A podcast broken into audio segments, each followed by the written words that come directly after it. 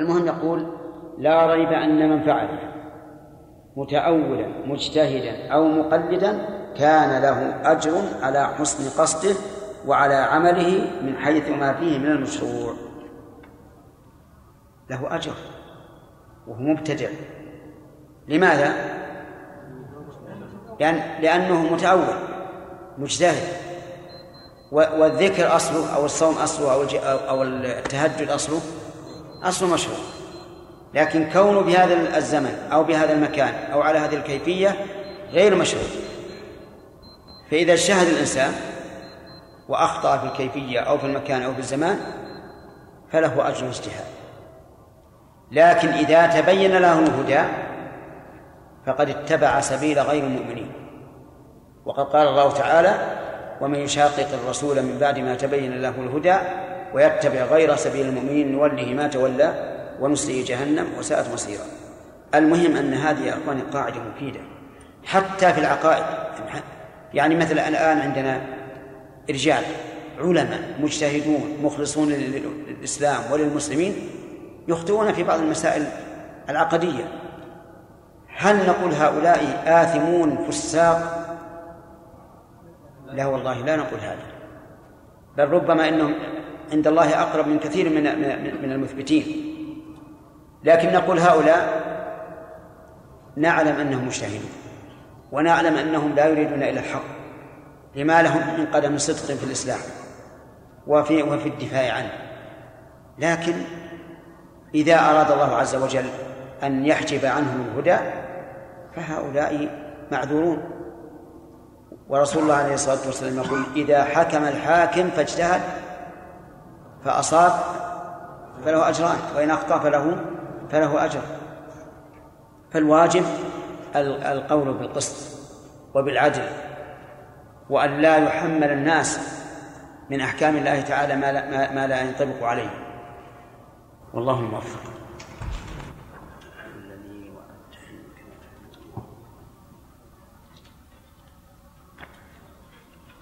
سليم. الأسئلة بعد الأذان إنما تكون في درسين فقط الفقه والحديث. إن شاء الله الدرس القادم وليس ببعيد إن شاء الله. مو بل زاب له تفسير؟ نعم. بسم الله الرحمن الرحيم. الحمد لله رب العالمين والصلاة والسلام على أشرف الأنبياء والمرسلين نبينا محمد وعلى آله وأصحابه أجمعين. أما بعد أما بعد فقد قال شيخ الإسلام ابن تيمية رحمه الله تعالى في اقتضاء الصراط المستقيم وهذا المعنى ثابت في كل ما يذكر في بعض البدع المكروهة من الفائدة لكن هذا القدر لا يمنع لا يمنع كراهتها والنهي عنها والاعتياض عنها بالمشروع الذي لا بدعة فيه. كما أن الذين زادوا الأذان في العيدين هم كذلك بل اليهود والنصارى يجدون في عباداتهم أيضا فوائد وذلك لأنه لا بد أن تشتمل عبادتهم على نوع ما. عباداتهم. تصحيح. أو, أو نسخة. عشان سامح؟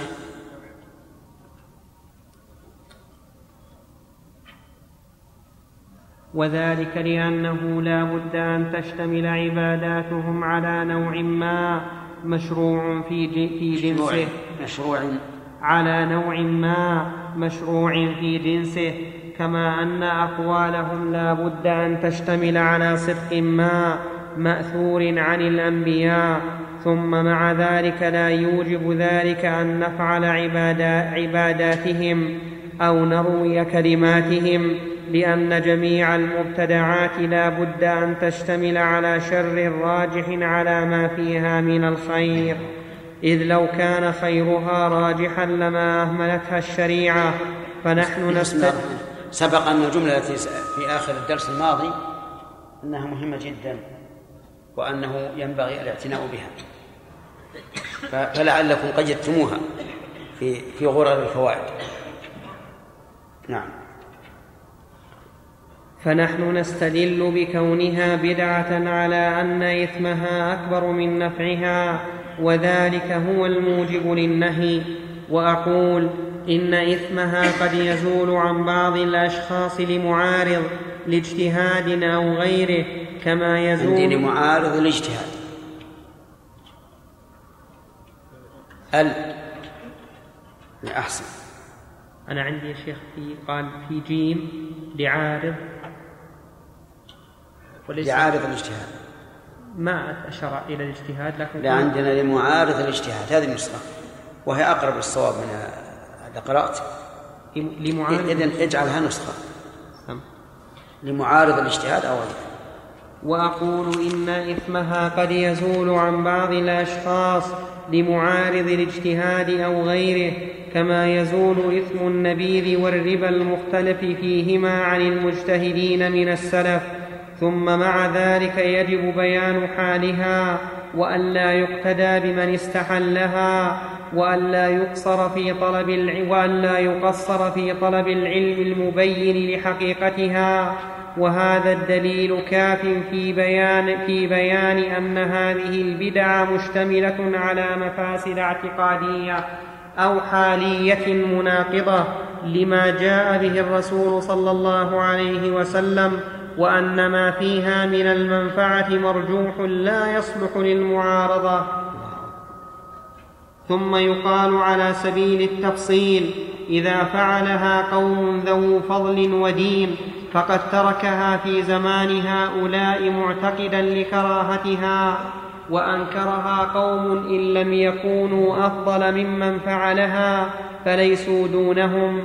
ولو كانوا دونهم في الفضل فقد تنازع فيها أولو الأمر فترد إلى الله والرسول وكتاب الله وسنة رسوله مع من كرهها لا, من لا مع من رخص فيها. ثم عامة المتقدمين الذين هم أفضل من المتأخرين مع هؤلاء. وأما ما فيها من المنفعة فيعارضه ما فيها من مفاسد البدع الراجحة. عند البدعه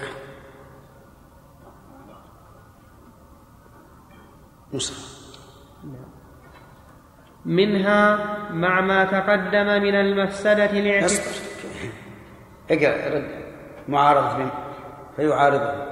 وأما ما فيها من المنفعة فيعارضه ما فيها من مفاسد البدع الراجحة. كذا عندك. أي نعم. عندي قال عندنا البدعة. يقول البدع ساقطة من ألف. يعني عندنا البدعة بالإفراد. نسخة يا شيخ. نسخة.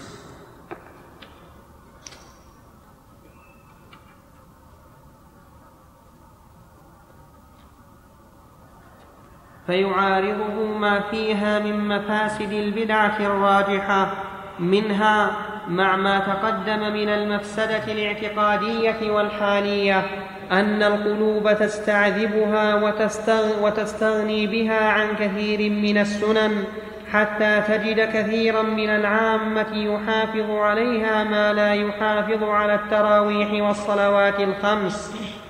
ومنها أن الخاصة والعامة تنقص بسببها عنايتهم بالفرائض والسنن ورغبتهم فيها فتجد الرجل يجتهد فيها ويخلص وينيب.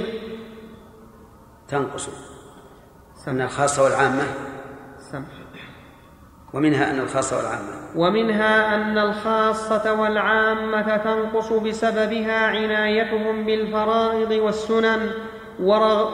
ورغبتهم فيها فتجد الرجل يجتهد فيها ويخلص وينيب.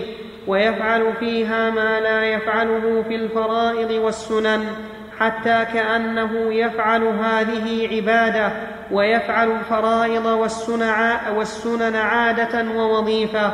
وهذا عكس الدين فيفوته بذلك ما في الفرائض والسنن من المغفرة والرحمة والرقه والطهارة والخشوع. وإجابة الدعوة وحلاوة المناجاة إلى غير ذلك من الفوائد وإن لم يفته هذا كله فلا بد أن يفوته كماله. ومنها ما في ذلك من مصير المعروف منكرا والمنكر معروفا وجهالة أكثر الناس بدين المرسلين وانتشاء زرع الجاهلية.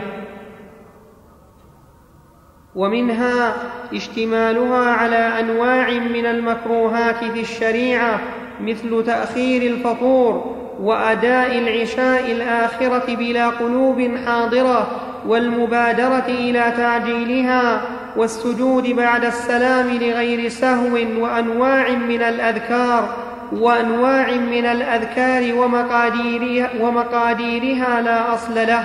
لا أصل لها إلى غير ذلك من المفاسد التي لا يدركها إلا من استنارت, من استنارت بصيرته وسلم وسلم إلا من استنارت بصيرته وسلمت سريرته.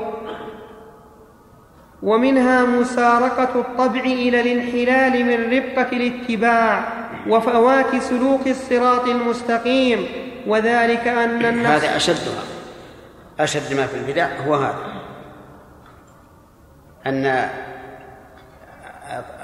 أن الطبع تسارقه هذه البدعة من حيث لا يشعر الإنسان حتى يهون عليه الاتباع ويكون وزنه قليلا عنده ويكون حريصا على الابتداء نعم. ومنها مسارقة الطبع إلى الانحلال من رفقة الاتباع وفوات سلوك الصراط وفوات. وفوات سلوك الصراط المستقيم. وذلك أن النفس فيها نوع من الكبر فتحب أن تخرج من العبودية والاتباع بحسب الإمكان. كما قال أبو عثمان النيسابوري رحمه الله ما ترك أحد شيئا من السنة إلا لكبر في نفسه ثم هذا مظنة لغيره فينسلخ القلب عن حقيقة اتباع الرسول صلى الله عليه وسلم ويصير فيه من الكبر وضعف الإيمان ما يفسد عليه دينه أو يكاد وهم يحسبون أنهم يحسنون صنعا. ومنها ما تقدم التنبيه عليه في أعياد أهل الكتاب من المفاسد التي توجد في, في التي توجد في كلا النوعين المحدثين.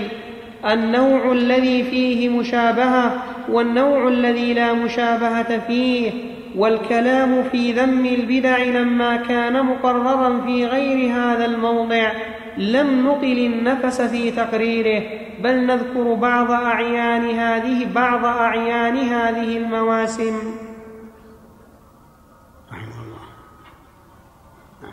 فصل قد تقدم أن العيد يكون اسما لنفس المكان ولنفس الزمان ولنفس الاجتماع. وهذه الثلاثة قد أحدث منها أشياء.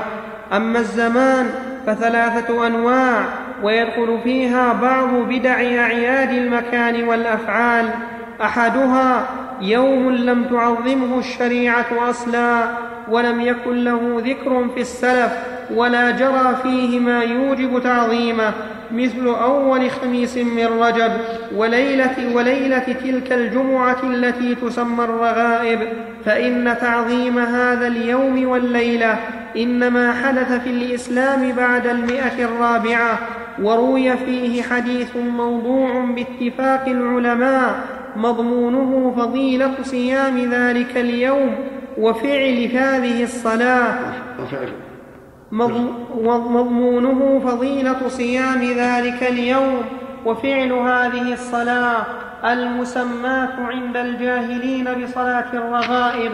وقد ذكر ذلك بعض المتأخرين من العلماء من الأصحاب وغيرهم والصواب الذي عليه المحققون من, من أهل العلم النهي عن إفراد هذا اليوم بالصوم. وعن هذه الصلاة المحدثة وعن كل ما فيه تعظيم لهذا اليوم من, صن من, من صنعة الأطعمة وإظهار الزينة ونحو ذلك حتى يكون هذا اليوم بمنزلة غيره من الأيام وحتى لا يكون له مزية أصلا. وكذلك يوم آخر في وسط, في, في وسط رجب يصلى فيه صلاة تسمى صلاة أم, صلاة أم داود فإن تعظيم هذا اليوم لا أصل له في الشريعة أصلا. النوع الثاني ما جرى فيه حادثة كما كان يجري في غيره من غير أن يوجب ذلك جعله موسما ولا كان السلف يعظمونه كثامن عشر ذي الحجة. الذي خطب النبي صلى الله عليه وسلم فيه بغ... النوع الثاني ما جرى فيه حادثة كما كان يجري في غيره من غير أن يوجب ذلك جعله موسما ولا كان السلف يعظمونه كثامن عشر ذي الحجة كثامن عشر. كثامن عشر.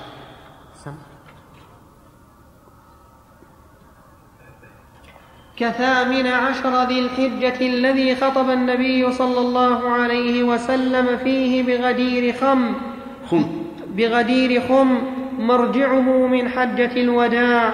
فإنه صلى الله عليه وسلم خطب والصافي من هذا التركيب. لو قال الشيخ رحمه الله كثامن عشر من ذي الحجة. ولعل هذا خطأ من النساخ لأن اللي يقرأه على هذا التركيب يقول كثامن عشر ذي الحجة.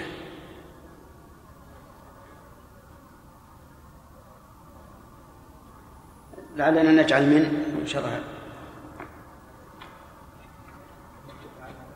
ها؟ لا نكتبها صح تصحيح. من ذي الحجة. فإنه صلى الله عليه وسلم خطب خطبة وصى فيها باتباع كتاب الله ووصى فيها باهل بيته كما روى ذلك مسلم في صحيحه عن زيد بن ارقم رضي الله عنه فزاد بعض أهل الاهواء في ذلك حتى زعموا انه عهد إلى علي رضي الله عنه بالخلافه بالنص الجلي بعد ان فرش له واقعده على فراش عاليه وذكروا كلاما وعملا قد علم بالاضطرار أنه لم يكن من ذلك شيء وزعموا أن الصحابة تمالؤوا على كتمان هذا النص وغصبوا الوصي حقه وفسقوا وكفروا نعم وفسقوا نعم. وفسقوا وكفروا إلا نفرا قليلا والعادة ال... ها؟ عندي وفسقوا وكفروا. ما بها عندك ألفين؟ والعادة التي خليها نسخة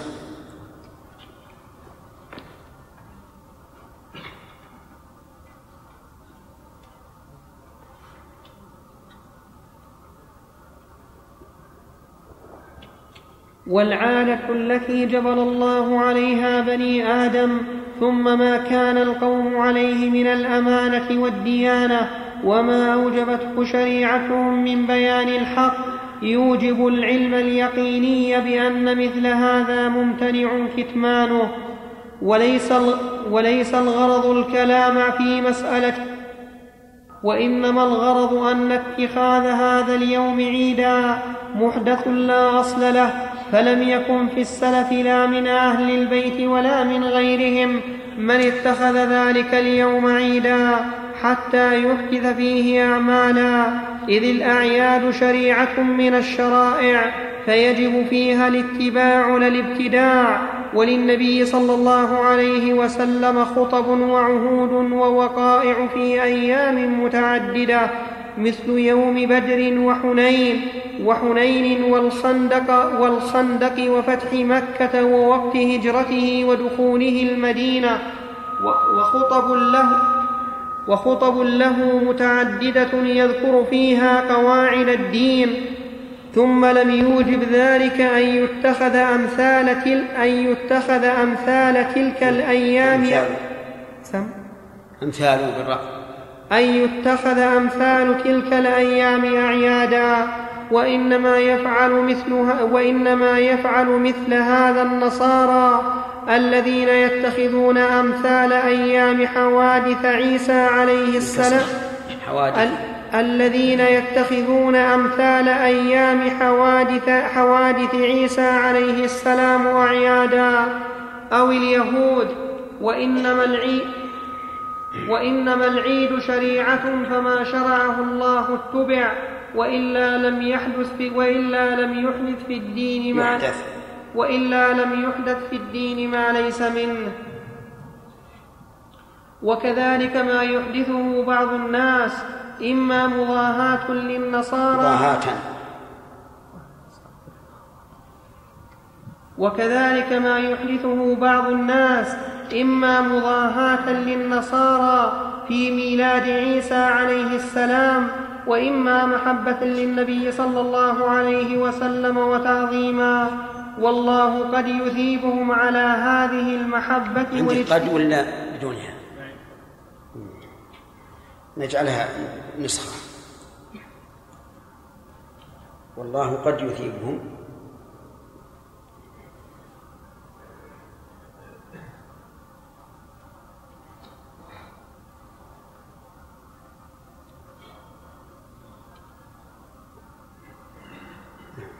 والله قد يثيبهم على هذه المحبة والاجتهاد لا على البدع من اتخاذ مولد النبي صلى الله عليه وسلم عيدا مع اختلاف قوله من اتخاذ متعلق بقوله ما يحدثه بعض الناس.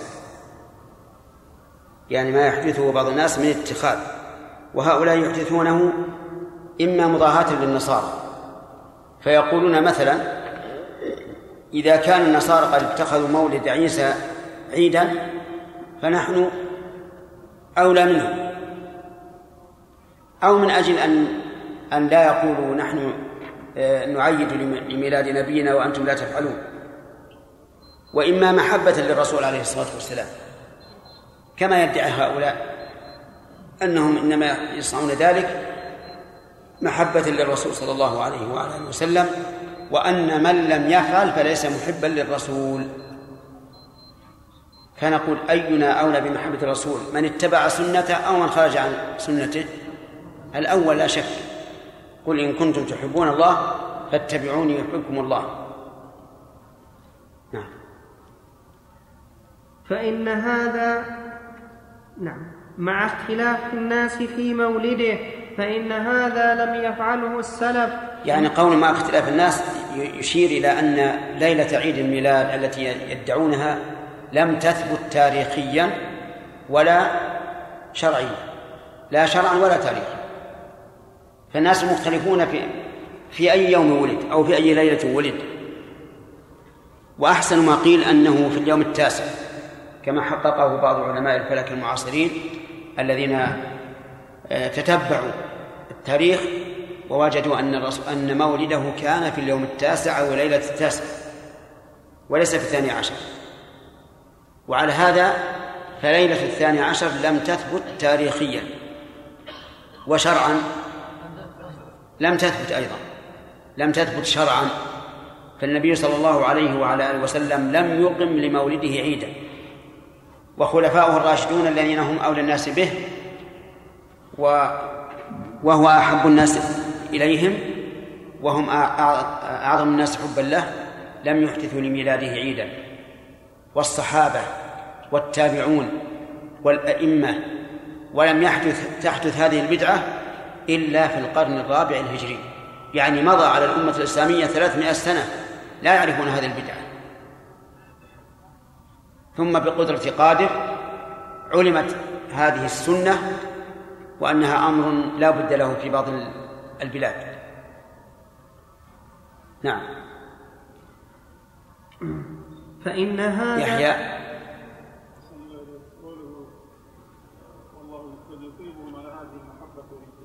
نعم. لا لا. إذا عرف الإنسان الحق فإن الله يقول ومن يشاقق الرسول من بعد ما تبين له الهدى ويتبع غير سبيل المؤمنين نوليه ما تولى ونصليه جهنم وساءت مصيره. لا كلام الشيخ رحمه الله في قوم لا لم يعلموا أن هذه بدعة. لكن أداهم اجتهادهم إلى هذا. فالله يثيبهم على ما في قلوبهم من محبة الرسول. نحن لا نقول إنهم لا يحبون الرسول لكنهم أخطأوا وضلوا. في في تقدير هذه المحبة وفي بيان مقتضياتها. نعم.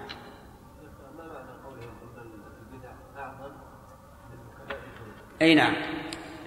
لأن البدع نسأل الله العافية يتخذها الناس على أنها شريعة وهي ليست شريعة لكن كبيرة الذنوب خاصة بفاعلها.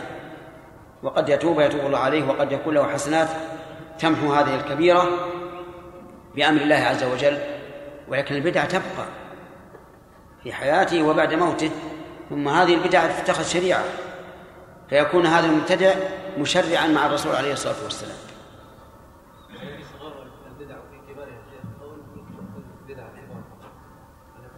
مطلقا مطلقا نعم في إيش؟ قيقعان وش القيقعان؟ يكون في شهر شعبان في اخشى مهرجان يكون الصاري عيد يعني؟ يتخذ عيد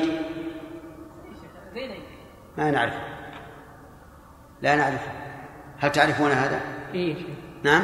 اي نعم جدعان ليس عيدا. لا هو بعض الناس يرسلون الصبيان إلى يطقون على البيوت. إيه؟ يقولون قرقع قرقع قرقعان. أدون الله يديكم بيت مكه يوديكم. مكة يوديكم؟ إيه؟ هذه هي شيخ ما هي عيد؟ لا ما أظن هذه تتخذ عيدا. ليست تتخذ عيدا. لكن ينبغي إن انها إنها لا تفعل لأن لأني أخشى أن الصبيان يرونها سنة. نعم. نعم. بعض نعم. نعم.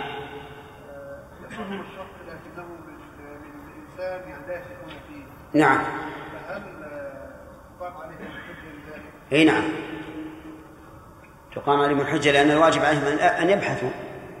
إذا قيل لهم ليس هذا هو الحق فليبحث.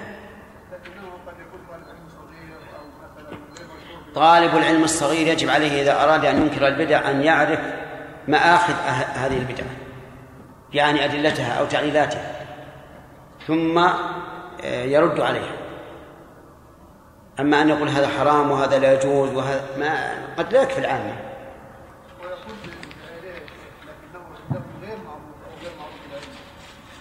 على كل حال لا بد أن يتبين الحق.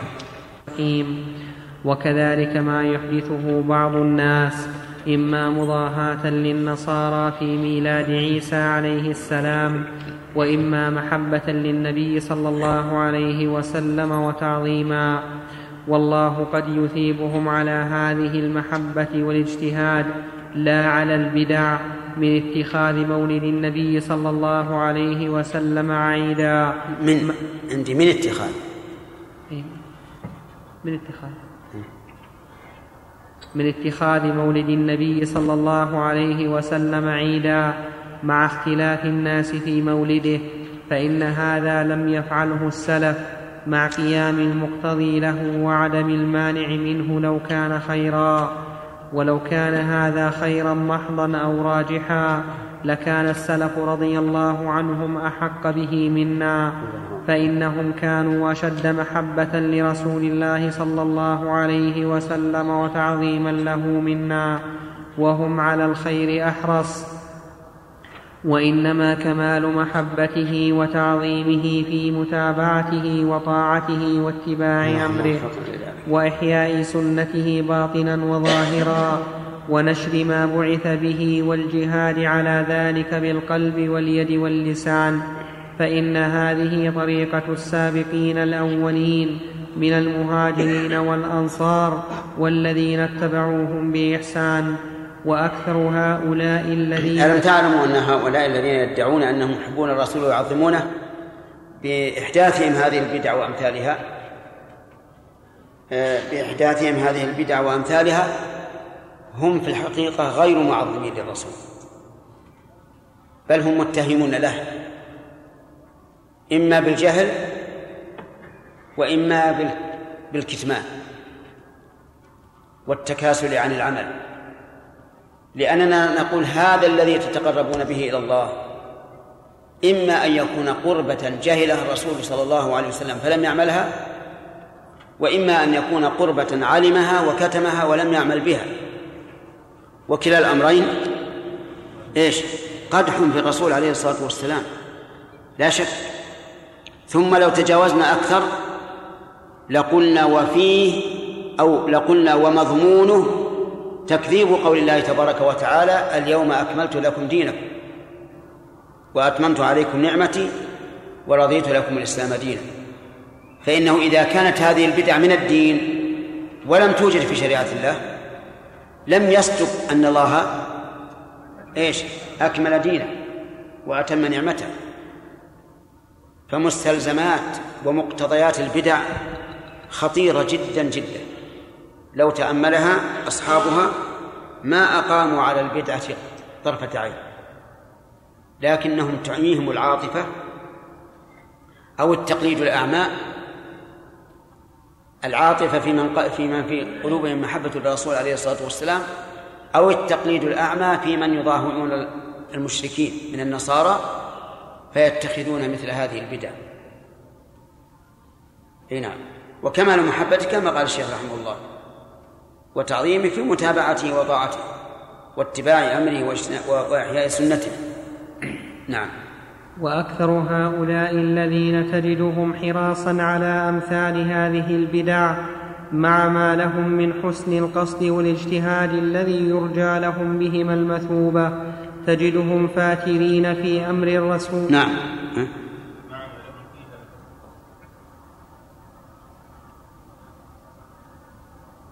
وأكثر هؤلاء الذين. اقرأ.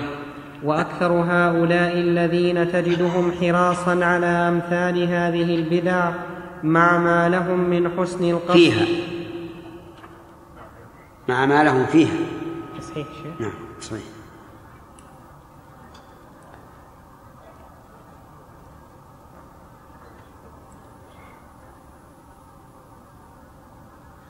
مع ما لهم فيها من حسن القصد والاجتهاد الذي يرجى لهم بهما المثوبة. اللذين. هذا عندك؟ بالتثنية. إيه، حسن القصد والاجتهاد. أشار إليها. أشار إليها؟ طيب. مع ما لهم فيها من حسن القصد والاجتهاد اللذين يرجى لهم بهما المثوبة. تجدهم فاترين في أمر الرسول عما أمروا بالنشاط فيه وإنما هم بمنزلة من يحلي المصحف ولا يقرأ فيه أو يقرأ فيه ولا يتبعه وبمنزلة من يزخرف المسجد ولا يصلي فيه أو يصلي فيه قليلا وبمنزلة من يتخذ المسابيح والسجادات المزخرفة وأمثال هذه الزخارف الظاهرة التي لم تشرع ويصحبها من الرياء والكبر والاشتغال عن المشروع ما يفسد حال صاحبها. كما جاء في الحديث ما ساء كما جاء في الحديث ما ساء عمل أمة قط إلا زخرفوا مساجدهم واعلم أن من يخرج هذا الحديث. خرجه أحسن الله إليك. قال الحديث أخرجه ابن ماجه في كتاب المساجد. باب تشييد المساجد. الحديث رقم كذا. وقال السيوطي في الجامع الصغير. رقم وقال كذا. وقال وقال السيوطي نعم. في الجامع الصغير. رقم كذا. حديث الحديث حسن. ها؟ إيش؟ يقول؟ أخرجه ابن ماجه عن عمر بن الخطاب وفيه جبار بن المغيث ضعيف وقد كذب إيه. من من المخرج؟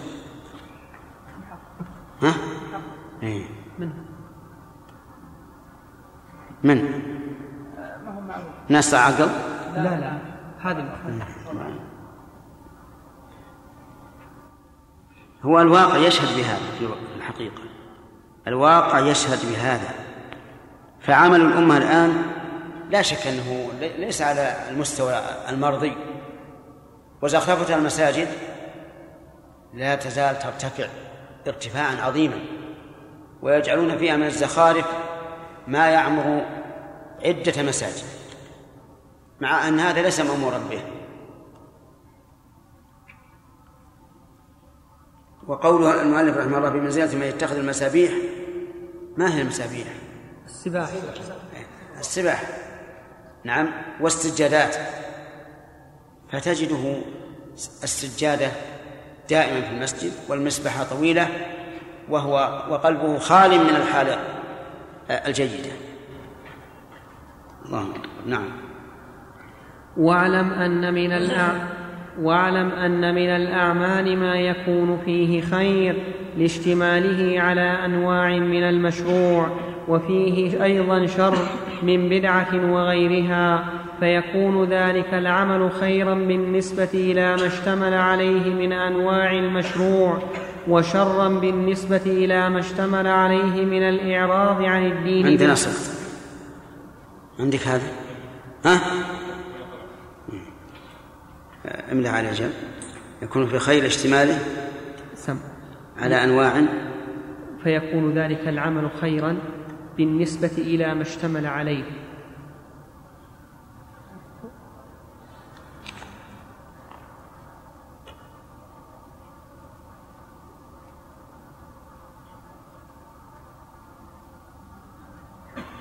إلى ما اشتمل عليه من أنواع المشروع.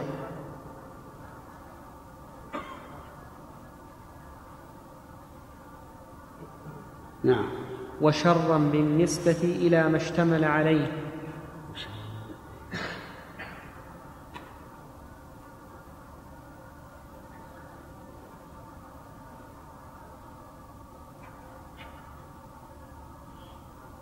ما اشتمل عليه.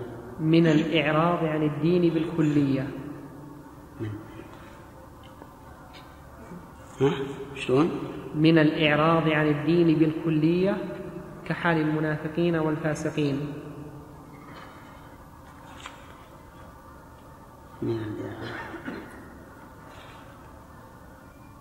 طيب نعم. عندكم إلى من يا شيخ ولا لا؟ ها؟ ما بعد من عندكم ولا لا؟ اقرأه بالنسبة إلى ما اشتمل عليه من أنواع المشروع وشرا بالنسبة إلى ما اشتمل عليه من الإعراب. أي نعم. لأنه يقول ما بين قوسين أثبته من باء فقط وسقط من بقية النسخ والمطبوعة طيب. واعلم أن من الأعمال ما يكون فيه خير لاشتماله على أنواع من المشروع. وفيه أيضا شر من بدعة وغيرها فيكون ذلك العمل خيرا بالنسبة إلى ما اشتمل عليه من أنواع المشروع وشرا بالنسبة إلى ما اشتمل عليه من الإعراض عن الدين بالكلية كحال المنافقين والفاسقين. وهذا قد ابتلي به أكثر الأمة في في الأزمان المتأخرة فعليك هنا بأدبين أح أحدهما أن يكون حرصك على التمسك بالسنة باطنا وظاهرا في خاصتك وخاصة من يطيعك وأعرف المعروف وأنكر المنكر. الثاني أن تدعو, أن تدعو الناس إلى السنة بحسب الإمكان فإذا رأيت من يعمل هذا ولا يتركه إلا إلى شر منه فلا تدعو إلى ترك منكر بفعل ما هو أنكر منه. أو بترك واجب أو مندوب تركه أضر من فعل تركه تركه أضر, تركه أضر من فعل ذلك المكروه. ولكن إذا كان في البدعة من الخير فعوض عنه. كان في البدعة نوع من الخير. تصحيح ها؟ تصحيح. إيه إيه نعم. ولكن إذا كان في البدعة نوع من الخير. ولكن إذا كان في البدعة نوع من الخير فعوض عنه من الخير عوض. فعوض؟ نعم.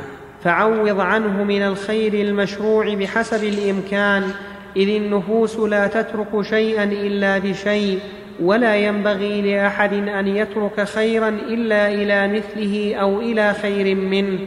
فإنه كما أن الفاعلين لهذه البدع معيبون قد أتوا مكروها فالتاركون أيضا للسنن مذمومون فإن منها ما يكون واجبا على الإطلاق ومنها ما يكون واجبا على التقييد كما أن الصلاة النافلة لا تجب ولكن من أراد أن يصليها يجب عليه أن يأتي بأركانها. وكما يجب على من أتى الذنوب من وهذا واضح.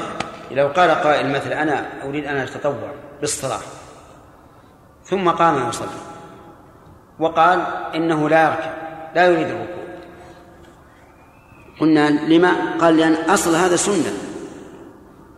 فإذا كان أصل الشيء سنة فأجزاؤه سنة. فإننا لا نمكنه من هذا لأن هذا من اتخاذ آيات الله هزوا. بل نقول لما شرعت في النافلة لا بد أن تكون على الوجه المشروع. إي نعم. وكما يجب على من أتى الذنوب من الكفارات والقضاء والتوبة والحسنات الماحية وما يجب على من كان إماما أو قاضيا أو مفتيا أو واليا من الحقوق وما يجب على طالب العلم أو نوافل العبادة من الحقوق. ومنها ما يكره المداومة على تركه كراهة شديدة. كل ما قاله المؤلف رحمه الله حق يجب على من أتى الذنوب وبعض المعاصي ما لا يجب على من سلم منها. ويجب على من كان إماما أو قاضيا ما لا يجب على على غيره.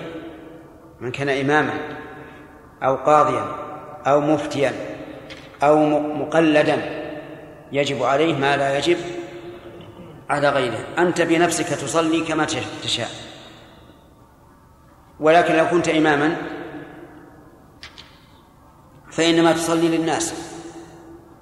فاتبع السنة فيما فيما تقوم به من صلاتك. نعم. ومنها ما يكره المداومة على تركه كراهة شديدة. ومنها ما يكره تركه أو يجب فعله على الأئمة دون غيرهم. وعامتها يجب تعليمها والحظ عليها والدعاء إليها. وكثير من المنكرين لبدع العبادات والعادات تجدهم مقصرين في فعل السنن من ذلك أو الأمر به. ولعل حال كثير منهم يكون أسوأ من حال من يأتي بتلك العبادات. يأتي. نعم. ولعل حال كثير منهم يكون اسوا من حال من ياتي بتلك العبادات المشتمله على نوع ما من الكراهه على نوع من الكراهه بل الدين هو الامر بالمعروف والنهي عن المنكر. ولا قوام لاحدهما الا بصاحبه فلا ينهى عن منكر الا فلا ينهى عن منكر الا ويؤمر بمعروف يغني عنه. كما يؤمر بعبادة الله سبحانه وينهى عن عبادة ما سواه إذ رأس الأمر شهادة أن لا إله إلا وهذا الله. الذي قاله الشيخ رحمه الله حق دل عليه القرآن والسنة. لا تنهى عن المنكر إلا وأمر بمعروف يسد مسده. فمثلا في القرآن الكريم يا أيها الذين آمنوا لا تقولوا راعنا وقولوا انظرنا. فأتى ببدل هذه الكلمة المنهي عنها. وفي الحديث عن النبي صلى الله عليه وسلم لا تقولوا ما شاء الله وشاء فلان بل ما شاء الله وحده. وفيه أيضا لا تبع التمر الطيب بأزيد منه من الردي ولكن بيع الطيب بالدراهم ثم اشتري بالدراهم رديئا أو بالعكس. فالمهم أن النفوس لا بد لها من فعل لا بد لها من حركة. فإذا نهيتها عما تفعله من المنكر فافتح لها إيش؟ ما تفعله من المباح. نعم. فإن لم يشتغل بعمل صالح وإلا لم يترك العمل السيء. يعني مثلا عندنا الآن من الناس من ينهى عن اقتناء التلفزيون وأشباهه لكن نقول افتح للناس شيئا تغنيهم عنه افتح لهم فيديو يطالعون فيه محاضرات أو وقائع فيها خير وفيها نفع. لأن الناس الآن مبتلون إما هذا وإما وإما هذا. وليسوا على الحال التي كانوا عليها قبل عشرين أو ثلاثين سنة. لا بد أن لا بد أن يسهروا كما يسهر الناس ولا بد أن يأخذوا كما يأخذ الناس. فإذا نهيتهم عن المنكر فافتح لهم باب المعروف. نعم. فإن لم يشتغل بعمل صالح. جاوبت السؤال عندي سؤال؟ لو نكمل السطرين يا شيخ. نعم. نكمل السطرين لأن ما سطرين؟ إي نعم. طيب. فإن لم يشتغل بعمل صالح وإلا لم يترك العمل السيء أو الناقص لكن لما كان من الأعمال السيئة ما يفسد عليها العمل الصالح ما يفسد عليها الع... نعم. ما يفسد آه، عليها بمعروف يغني عنه إيش بعده؟ وين يا شيخ؟ قبل سطرين إي نعم مم. فلا ينهى عن منكر إلا ويؤمر بمعروف يغني عنه كما يؤمر بعبادة الله سبحانه وينهى عن عبادة ما سواه إذ رأس الأمر شهادة أن لا إله إلا الله والنفوس خل- خلقت لتعمل لا لتترك وإنما الترك مقصود لغيره فإن لم يشتغل نعم النفوس خلقت لتعمل لا شك ولهذا قال النبي صلى الله عليه وعلى آله وسلم أصدق الأسماء حارث وهمام. وهمام. كل إنسان لابد أن يعمل. كل إنسان لابد أن يريد. فالناس ما خلقوا للترك وما خلقت الجن والإنس إلا إلا ليعبدون. نعم. فإن لم يشتغل بعمل صالح وإلا لم يترك العمل السيء أو الناقص لكن لما كان من الأعمال السيئة ما يفسد عليها العمل الصالح نهيت عنه حفظا للعمل الصالح.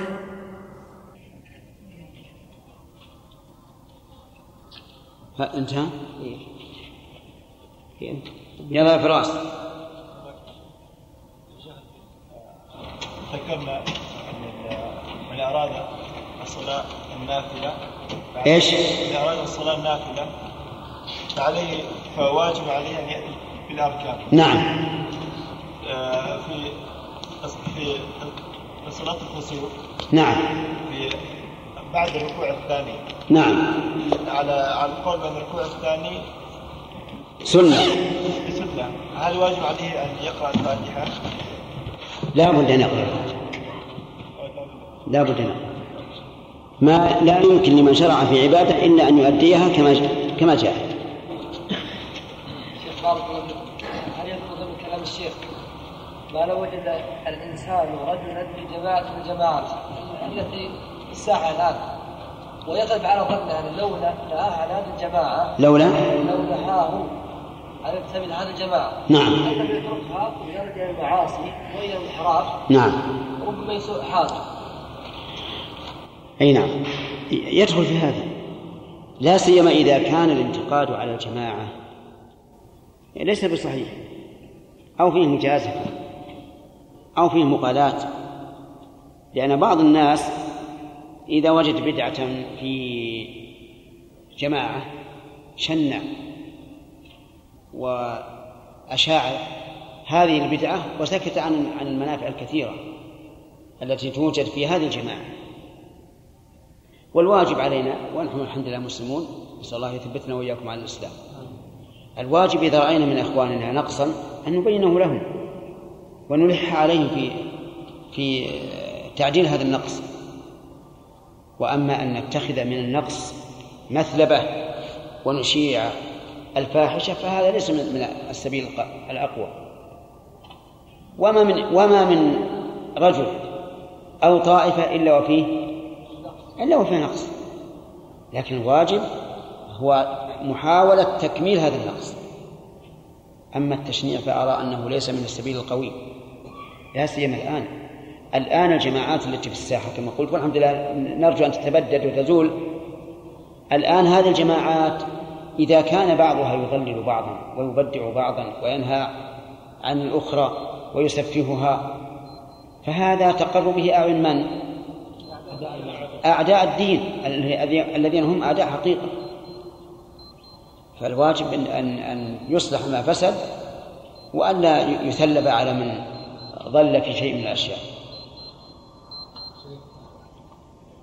يقول يقول حجاج إن- إنتهى الوقت يا سليم.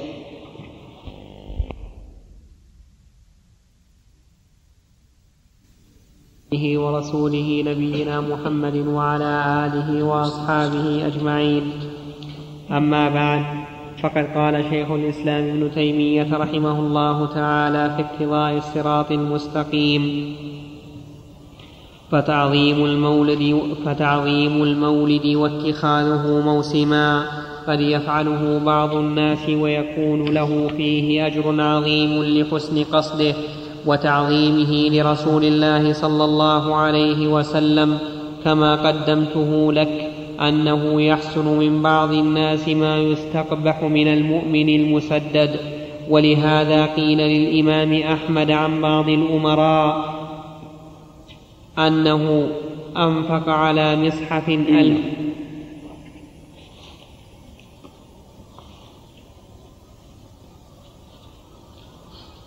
إنه أنفق على مصحف ألف دينار أو نحو ذلك فقال دعهم فهذا أفضل ما أنفقوا فيه الذهب.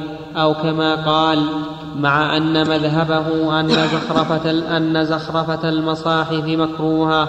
وقد تأول بعض الأصحاب أنه أنفقها في تجويد الخط. الورق الورق والخط. أنه أنفقها في تجويد الورق والخط. وليس مقصود أحمد هذا وإن إنما قصده أن هذا العمل فيه مصلحة وفيه أيضا مفسدة كره لأجله كره لأجلها فهؤلاء إن لم يفعلوا هذا وإلا اعتاضوا بفساد لا صلاح فيه مثل أن ينفقها في كتاب من كتب الفجور من كتب الأسمار أو الأشعار. أو حكمة فارس والروم فتفطن لحقيقة الدين. وانظر ما اشتملت عليه الأفعال من المصالح الشرعية والمفاسد بحيث تعرف ما مراتب بحيث تعرف ما مراتب المعروف ومراتب المنكر حتى تقدم أهمها عند الازدحام. فإن هذا حقيقة العلم بما جاءت به الرسل فإن التمييز بين جنس المعروف وجنس المنكر أو جنس الدليل وغير الدليل يتيسر كثيرا. يتعسر قال يتيسر؟ نسخة؟ لا ما قال نسخة يا شيخ ذكر أن هذا موجود في رسالة أموال ذكر أن هذا موجود في رسالة الأمر بالمعروف والنهي عن المنكر للمؤلف. فقط نعم. على كل حال هذه القطعة مهمة جدا وينبغي الإنسان أن يقيدها لأنها فيها فائدة عظيمة على لهؤلاء الذين ينظرون إلى المفسدة دون أن ينظروا ما يقترن بها من المصالح. والله سبحانه وتعالى يقول يسألونك عن الخمر والميسر قل فيهما إثم كبير ومنافع للناس وإثمهما أكبر من نفعهما وهذا يدل على أن الشيء إذا كان إثمه أقل من النفع فإنه لا لا بأس به. يعني تنغمر المفسدة في جانب المصلحة.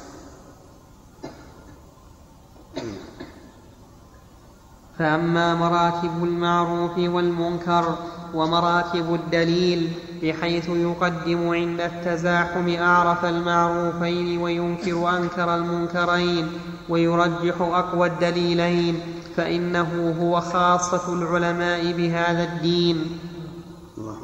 فالمراتب ثلاث أحدها العمل الصالح المشروع الذي لا كراهة فيه والثاني العمل الصالح من بعض عندي الثانية. أشار عندي قال في ألف وباء وطاء الثانية. إذا قلنا المراتب مفردها؟ مرتبة. و ويقال في المرتبة الثاني ولا الثاني؟ الثاني أنا عندي الثاني عندك؟ نعم. تصحيح شيء؟ اي نعم. لا مباشرة ما هو أشار إليها. إي نعم. وهي الصحيحة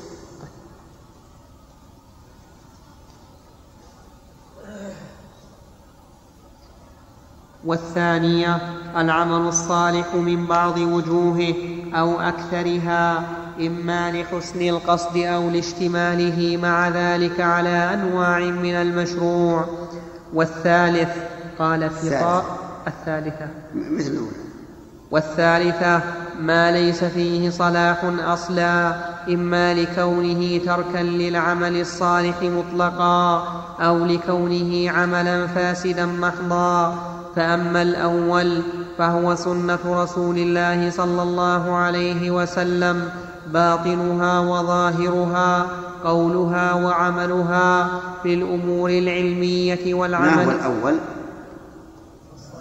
العمل الصالح المشروع. نعم.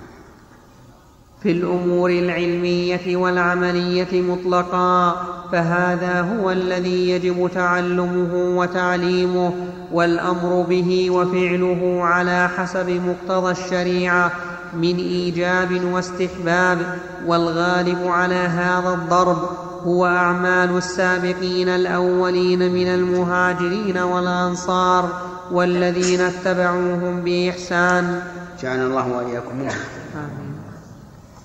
وأما المرتبة الثانية أحسن الله إليك. يقول فأما الأول ثم قال وأما المرتبة الثانية. نعم. ما يقال فأما الأولى؟ نعم. فأما الأولى؟ لا والمرتبة الثانية. إيه. انتهى من الأولى. لكن أنا عندي قال وأما الأول. فأما الأول يعني من جهة اللفظ يعني. أي نعم. أي نعم. كان يقول فأما الأولى. لكنه يمكن يتأول كلام المؤلف على معنى فأما المعنى الأول وأما المرتبة الثانية فهي كثيرة جدا في طرق المتأخرين من المنتسبين إلى علم أو عبادة ومن العامة أيضا. وهؤلاء خير ممن لا يعمل عملا صالحا مشروعا ولا غير مشروع أو من يكون نعم. بدل غير. ها؟ كيف؟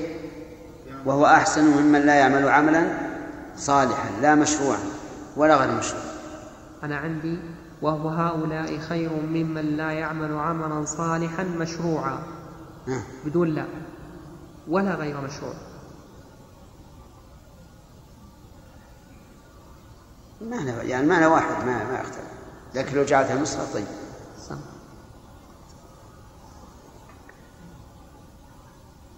وهؤلاء خير ممن لا يعمل عملا صالحا لا مشروعا ولا غير مشروع أو من يكون عمله من جنس المحرم كالكفر والكذب والخيانة والجهل ويندرج في هذا أنواع كثيرة.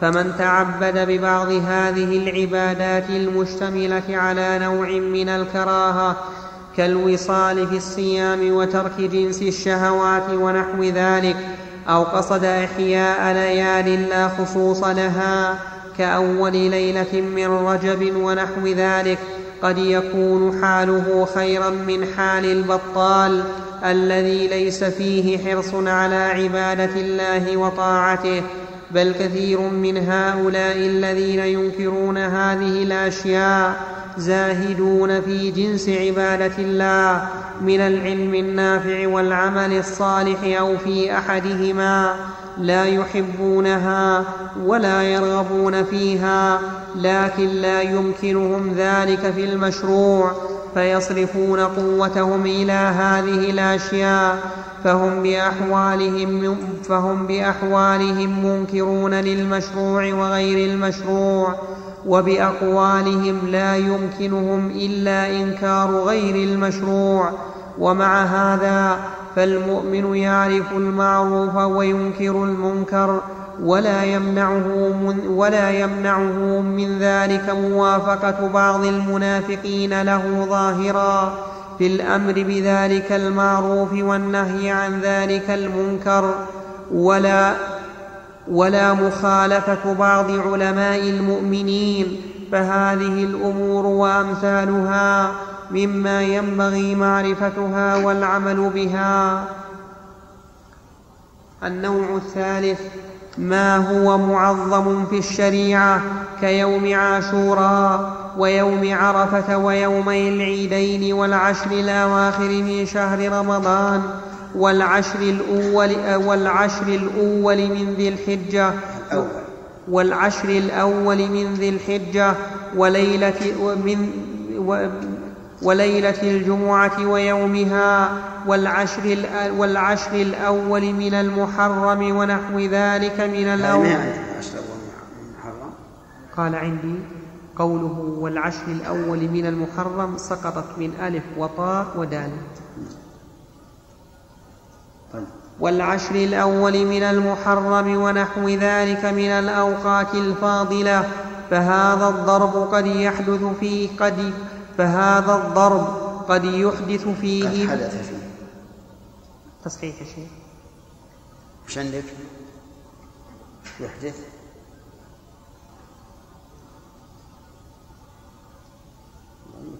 ما هي بواقع؟ ها؟ يحدث. خير. اتفقتم ما نخلق الجماع ما دام اتفقتوا على هذا. نعم.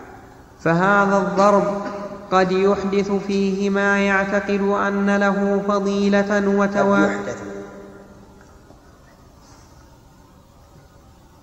فهذا الضرب قد يحدث فيه ما يعتقد أن له فضيلة وتوابع وتوابع ذلك. وتوابع ذلك ما يصير منكرا ينهى عنه مثل ما أحدث بعض أهل الأهواء في يوم عاشوراء من التعطش والتحزن والتجمع وغير ذلك من الأمور المحدثة وغير ذلك من الأمور المحدثة التي لم يشرعها الله تعالى ولا رسوله صلى الله عليه وسلم ولا أحد من السلف.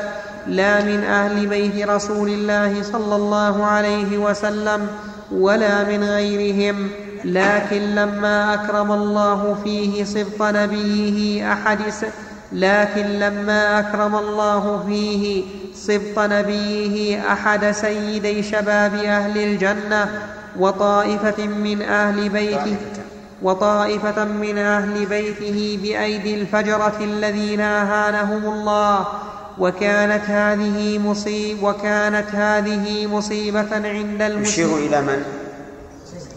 الحسين رضي الله عنه نعم. وكان والفجرة هم قتلته. نعم. وكانت هذه مصيبة عند المسلمين. يجب أن تتلقى بما يتلقى بما, بما يتلقى به المصائب من الاسترجاع المشروع. فأحدث بعض أهل البدع في مثل هذا اليوم خلاف ما أمر الله به عند المصائب وضموا إلى ذلك من الكذب والوقيعة في الصحابة في الصحابة البراء من فتنة الحسين رضي الله عنه وغيرها. أمور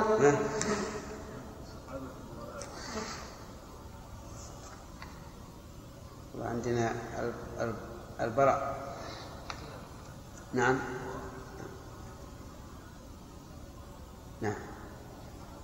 وضموا إلى ذلك من الكذب والوقيعة في الصحابة البراء من فتنة الحسين رضي الله عنه وغيرها أمورا أخرى مما يكرهها, مما يكرهها الله ورسوله.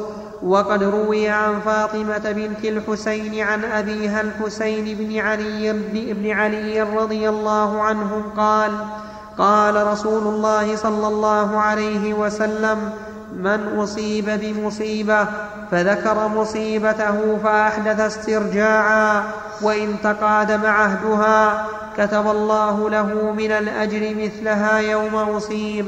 رواه أحمد وابن ماجه.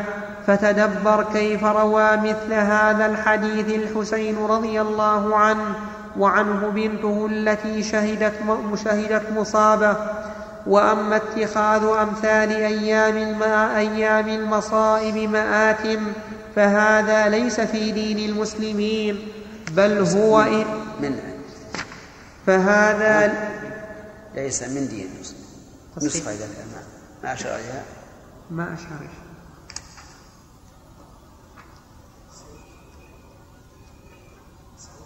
لا لا نسخة. فهذا ليس من دين المسلمين. بل هو إلى الجاهل بل هو إلى دين الجاهلية أقرب. ثم فوتوا بذلك صوم هذا اليوم من الفضل وأحدث بعض الناس فيه أشياء مستندة إلى أحاديث موضوعة لا أصل لها مثل فضل الاغتسال فيه أو التكحل أو المصافحة. وهذه الأشياء ونحوها من الأمور المبتدعة. كلها مكروهة وإنما المستحب صومه. وقد روي في التوسيع على العيال في آثار مرفوعة. أع... العيال فيه. عندي قال وقد روي في التوسع في التوسيع على العيال في آثار مرفوعة. لا فيه آثار معروفة.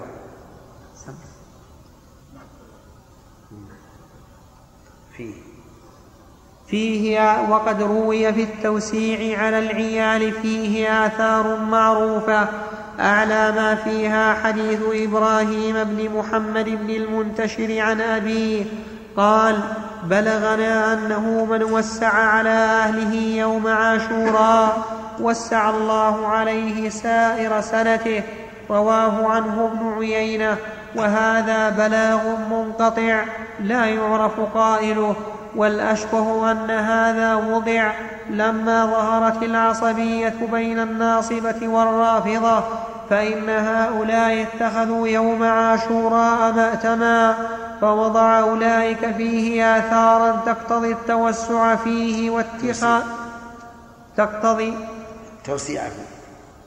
عندي التوسع. نسخة.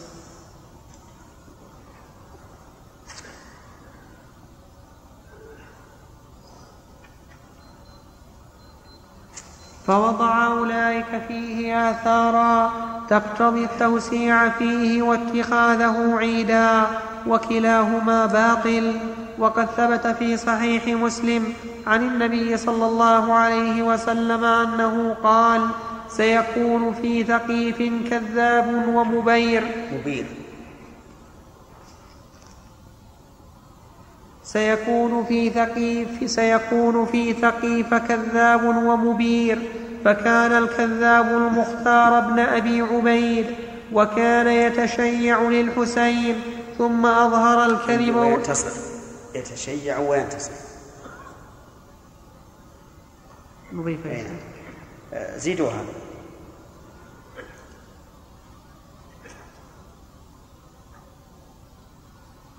فكان يتشيع وينتصر للحسين ثم أظهر الكذب والافتراء على الله.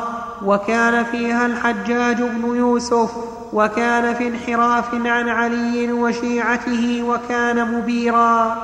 وهؤلاء فيهم بدع وضلال وأولئك فيهم بدع وضلال. وإن كانت الشيعة أكثر كذبا وأس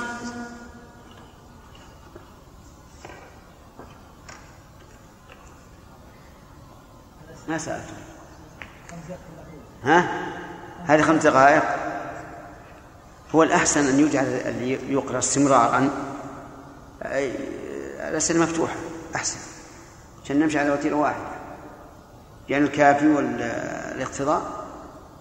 وأما اللي يشرع مثل البلوغ والفقه والتفسير يجعل له خمس دقائق. أحسن. من الليلة ولا ما زاد له؟ طيب.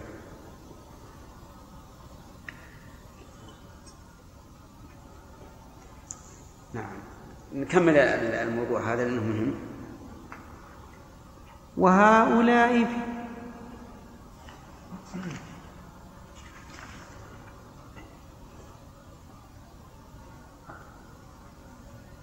وهؤلاء فيهم بدع وضلال وأولئك فيهم بدع وضلال. وإن كانت الشيعة أكثر كذبا وأسوأ حالا. لكن لكن لا يجوز لأحد أن يغير شيئا من الشريعة لأجل أحد. وإظهار الفرح والسرور يوم وإظهار الفرح والسرور يوم عاشوراء وتوسيع النفقات فيه هو من البدع المحدثة المقابلة للرافضة وقد وضعت في ذلك أحاديث مكذوبة في فضائل ما يصنع فيه من الاغتسال والاكتحال وغير ذلك. وصححها بعض الناس كابن ناصر وغيره وليس فيها ما يصح لكن رويت لأناس اعتقدوا صحتها فعملوا بها ولم يعلموا أنها كذب. فهذا مثل هذا. وقد يكون سبب المرسلين نبينا محمد وعلى آله وأصحابه أجمعين. أما بعد فقد قال شيخ الإسلام ابن تيمية رحمه الله تعالى في اقتضاء الصراط المستقيم وقد يكون سبب الغلو في تعظيمه من بعض المنتسبة لمقابلة الروافض فإن الشيطان قصده أن يحرف الخلق عن الصراط المستقيم ولا يبالي إلى أي الشقين صاروا فينبغي أن يجتنب جميع هذه المحدثات. ومن هذا الباب شهر رجب فإنه وما ذكره الشيخ رحمه الله أن الشيطان يريد من الإنسان أن يضل عن الصراط سواء بالتطرف من هنا أو هناك. هو معنى ما قاله بعض دعاة النصرانية ورؤساء الدول النصرانية قال أهم شيء عندنا أن تخرج المسلم من دينه سواء تنصر أو تهود أو صار شيوعيا. المهم أن تخرجه من دينه. فليكن ما شاء. الشيطان أيضا يريد من بني آدم أن يخرجوا عن الصراط المستقيم سواء كانوا روافض أو نواصب. المهم أن يخرجهم عن الصراط المستقيم وبناء على ذلك هل نقابل بدعة الروافض الحزينة في أيام عاشوراء؟ بسرور؟ لا ما لا يصح. أن نقول عاشوراء وغيره من الأيام سواء في هذا الباب. وإن كان عاشوراء له فضل الصيام لأن الله أنقذ فيه أنجى فيه موسى وقومه وأهلك فرعون وقومه. نعم. ومن إيش؟ إيش؟ من بعض وقد يكون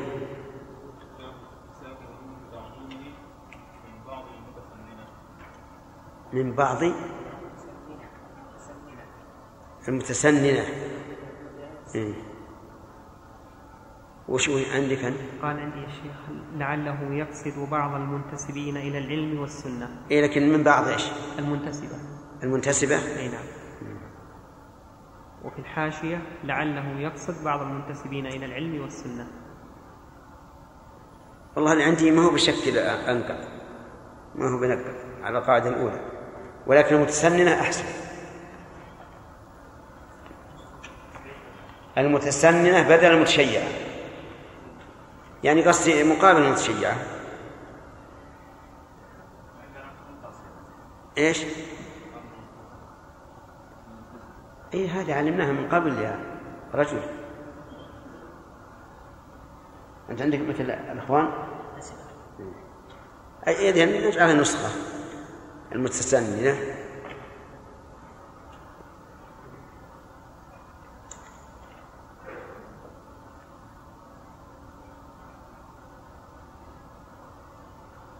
ومن هذا الباب شهر رجب فإنه أحد الأشهر, فإنه أحد الأشهر الحرم.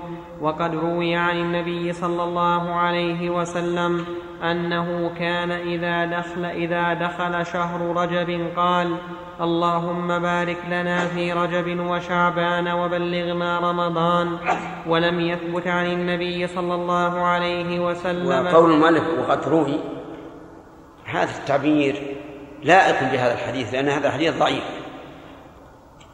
ولهذا عبر عنه المؤلف بقوله وقد روي بصيغة التمريض. نعم. وقد روي ولم يثبت عن النبي صلى الله عليه وسلم في فضل رجب حديث آخر بل عامة الأحاديث المأثورة كأن الشيخ رحمه الله يرى أنه ثابت. يقول حديث آخر يعني سوى ذلك لكن المعروف أنه ضعيف. تكلم عليه بالحاشية قال أحسن الله إليك. ذكر ابن حجر العسقلاني هذا الحديث في رسالته تبيين العجب بما ورد في فضل رجب وذكر أنه أخرجه البزار في مسنده والطبراني في الأوسط والبيهقي في فضائل الأوقات وأبو يوسف القاضي في كتاب الصيام وقال ابن حجر وهو حديث ليس بالقوي. وانظر كشف الأستار عن زوائد البزار للهيثمي تحقيق حبيب الرحمن الأعظمي. فقد أورد الحديث وعلق عليه. فقط يا شيخ. طيب. والذي أعرف أنه ضعيف. ابن حجر يقول ليس بالقول شيخ الإسلام ظاهر كلامه أنه ثابت. فمن يحقق لها؟ ما شاء الله. اثنان آه، اجتمعا اجتمعا إيهاب وعلي. إيهاب وعلي. نعم. ولم يثبت عن النبي صلى الله عليه وسلم في فضل رجب حديث آخر بل عامة الأحاديث المأثورة فيه عن النبي صلى الله عليه وسلم كذب. والحديث إذا لم يعلم أنه كذب فروايته في الفضائل أمر قريب. أما إذا علم كذبه فلا يجوز روايته إلا مع بيان حاله. لقوله قوله رحمه الله أمر قريب يعني أنه يتساهل فيه. وهذه مسألة اختلف فيها العلماء.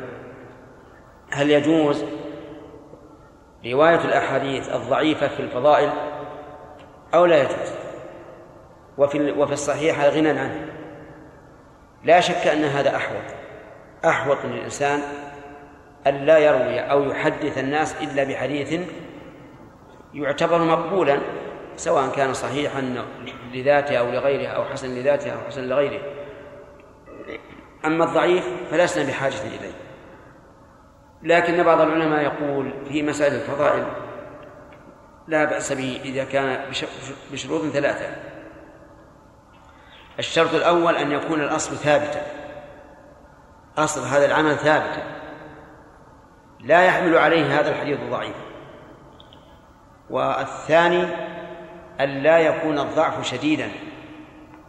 مثل أن يكون في الحديث متهم بالكذب أو متروك أو يكون الحديث منكرا أو ما أشبه ذلك. والثالث أن لا يعتقد أن النبي صلى الله عليه وسلم قاله أو فعله. لأن هذا الحديث في فضل في فضل عمل ثبت أصل مشروعيته. إن كان صحيحا فقد حصل الإنسان. وإن لم يكن صحيحا فقد حمله على أن يفعل. والفعل مطلوب. وكذلك يقال في الرهائن. إذا كان الحديث ضعيفا وقد ثبت أصل النهي فيه ولكنه فيه نوع من العقوبة فإنه لا بأس بذكره لأنه إن كان ثابتا ثبت ما دل عليه وإن لم يكن ثابتا كان فيه ترهيب مما كان فيه. لكن المشكلة أنه عند العامة اعلم أن ما قيل في المحراب فهو صواب. ما يحتاج حتى لو علقت عليه وقال, وقال هذا ضعيف سيكون شيقا للعامة فلا ينساه وينسى قولك إنه ضعيف. وكذلك في الترهيب ولهذا ينصح الوعاظ من هذا من هذه من هذه الطريقة. والعجب أن بعض الناس يتساهل ويدعي دعوة عجيبة جدا جدا. يقول إن النبي صلى الله عليه وعلى آله وسلم قال من كذب علي متعمدا فليتبوأ مقعده من النار. وهو بمجيئه بهذا الحديث على دعواه يكذب له لأنه يريد أن يكثر أتباعه. فيقال تبا لك من فهم هذا الفهم؟ إلا أنت. فهذا فهم خاطئ. وكذب علي في اللغة العربية لا تحتمل إلا أن المعنى نسب إلي ما هو كذب. هذا معنى. وعلى كل حال فالاحتياط أن لا يذكر الإنسان في الفضائل. نعم لو فرض أنه ضعيف لكنه قريب من الحسن لكثرة طرقه وتعدد مخارجه ربما نقول يسمح فيه نعم. أما إذا علم كذبه فلا يجوز روايته إلا مع بيان حاله لقوله صلى الله عليه وسلم من روى عني حديثا وهو يرى أنه كذب فهو أحد الكاذبين. نعم روي عن بعض السلف في تفضيل العشر الأول من رجب بعض, بعض الأثر وروي غير ذلك. فاتخاذه موسما بحيث يفرد بالصوم مكروه عند الإمام أحمد وغيره كما روي عن عمر بن الخطاب وأبي بكرة وغيرهما من الصحابة رضي الله عنهم.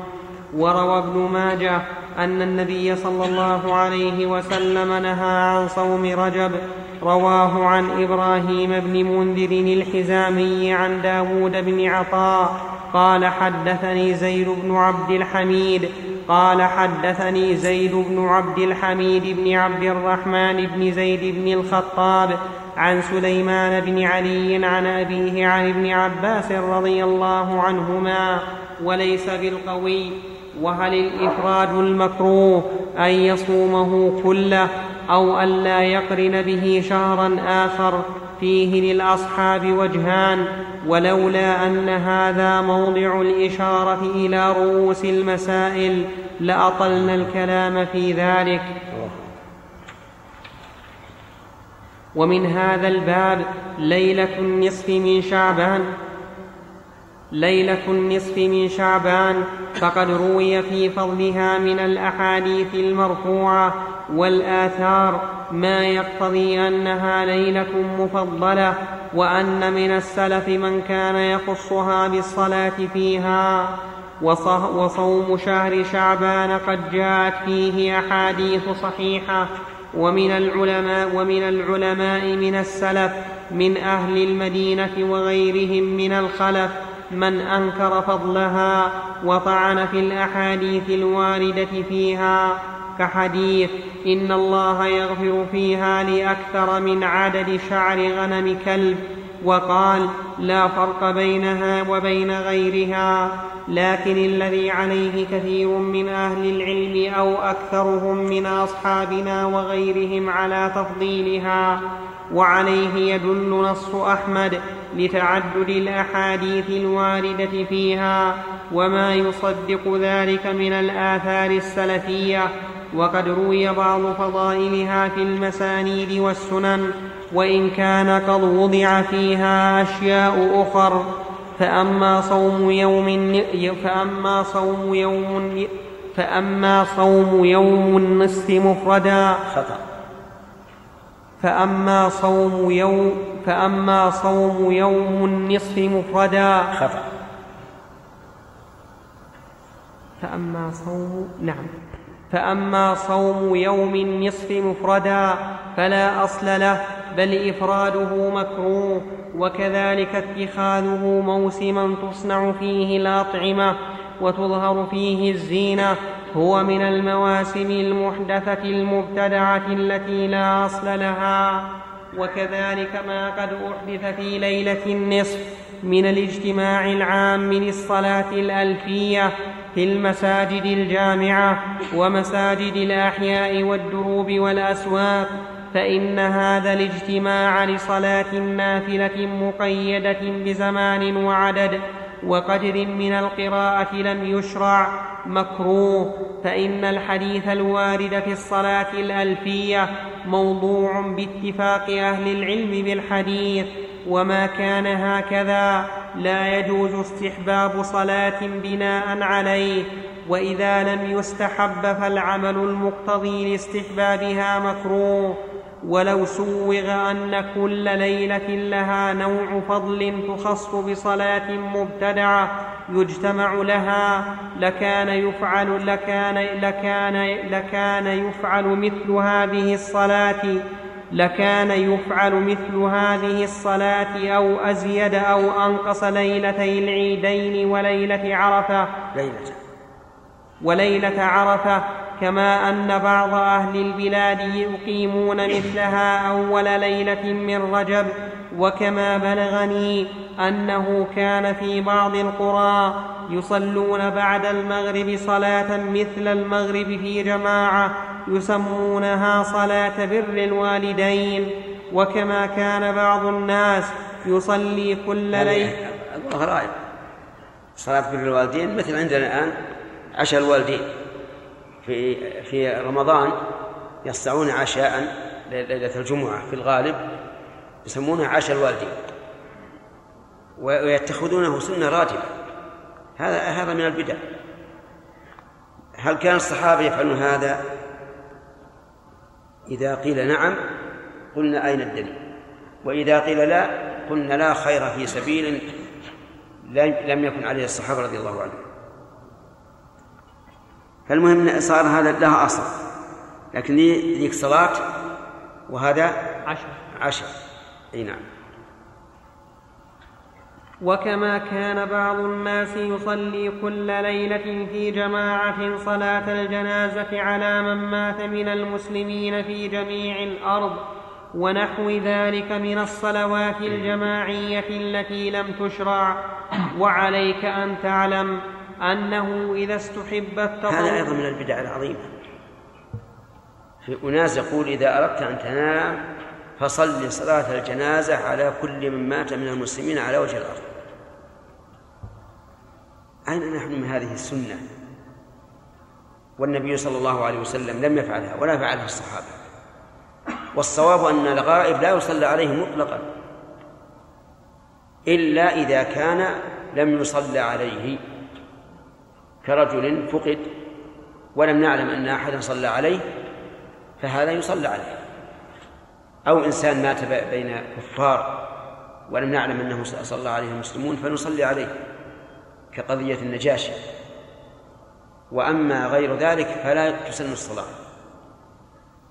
ولقد مات أناس كبار لهم موضع قدم صدق في الإسلام وما صلى عليهم النبي عليه الصلاة والسلام. ولا صلى الناس على الخلفاء حين ماتوا. وهم من هم؟ وعلى هذا فالصلاة على الغائب ليست مشروعة إلا إيش؟ إلا من لم يصلى عليه. فتجب الصلاة عليه. نعم لو لو أمر ولي الأمر أن يصلى على فلان أو فلان فحينئذ تكون هذه طاعة ولي الأمر في أمر اجتهادي ولا بأس به. لا بأس يعني أن نفعل ما أمر به إذا كان في في أمور اجتهادية. ولذلك يقع إشكال الآن بين الإخوة المسافرين.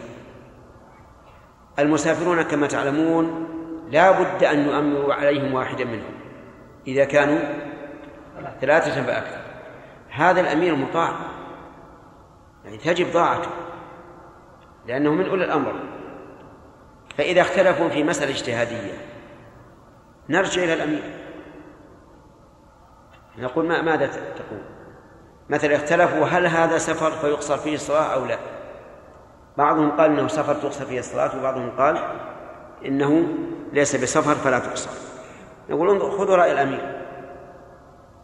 حتى لو فرض أن الأمير ما ليس عنده فقه لكن رأى من المصلحة أن يلزمهم بأحد القولين. فلا بأس. ويلزمهم الائتمار بأمره لأن هذا ليس معصية. أمور اجتهادية. أما ما خالف النص فلا طاعة لأحد فيه أبدا. نعم. وعليك أن تعلم أنه إذا استحب التطوع المطلق في وقت معين وجوز التطوع في جماعة. لم يلزم من ذلك تسويغ جماعة راتبة غير مشروعة. ففرق بين البابين. فرق الظاهر فرق أحسن. لأنه قال عليك أن تعلم. ها؟ قال في المطبوعة قال بل ينبغي أن نفرق بين البابين. لا اللي عندنا تفرق بين البابين. ففرق بين البابين وذلك أن الاجتماع لصلاة التطوع أو استماع قرآن أو ذكر الله ونحو ذلك. إذا كان يفعل أحيانا فهذا حسن. فقد صح عن النبي صلى الله عليه وسلم أنه صلى التطوع في جماعة أحيانا. وخرج على أصحابه وفيهم من يقرأ وهم يستمعون فجلس معهم يستمع وكان أصحاب رسول الله صلى الله عليه وسلم إذا اجتمعوا أمروا واحدا يقرأ وهم يستمعون.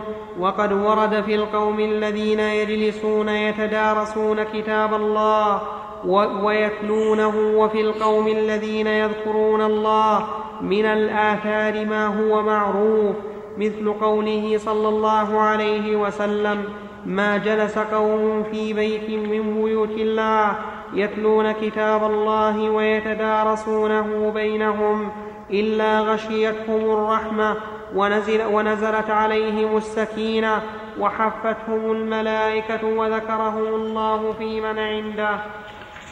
ومثل هذا الآن من يرتبون أنفسهم في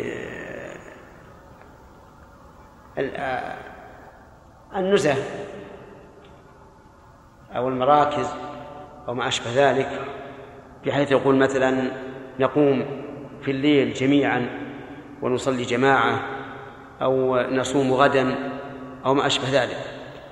هذا في الحقيقة عمل لا أعلم أنه ورد عن السلف وإنما الذي يفعله هم الصوفية وأشباههم ممن هم على ضلال في كثير من أعمالهم.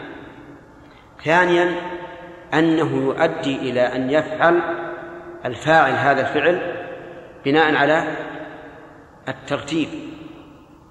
لا يعني يضعف عنده جانب التعبد والطاعة فيفعله بناء على أنه رتب على هذا. فلذلك أنا أنا أرى أنه أن لا يفعل هذا وأن يقول أمير هذا المركز مثلا أو هذه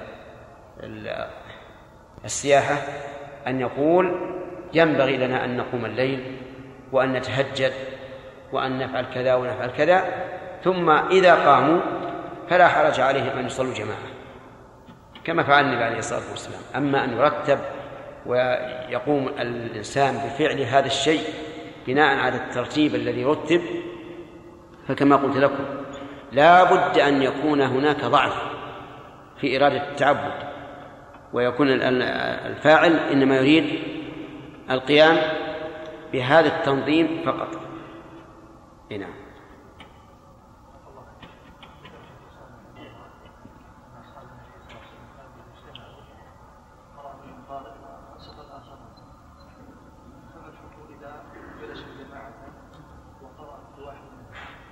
ما معنى هذه يسمونها قراءة الإدارة. والصواب أن قراءة الإدارة لا بأس بها. سواء كانوا يردون لما قرأه الأول أو كان كل واحد منهم يقرأ من بعد ما قرأ الأول. لأن قراءة الإدارة على على وجهين فيما فيما نرى. الأول أن يقرأ الإنسان صفحة.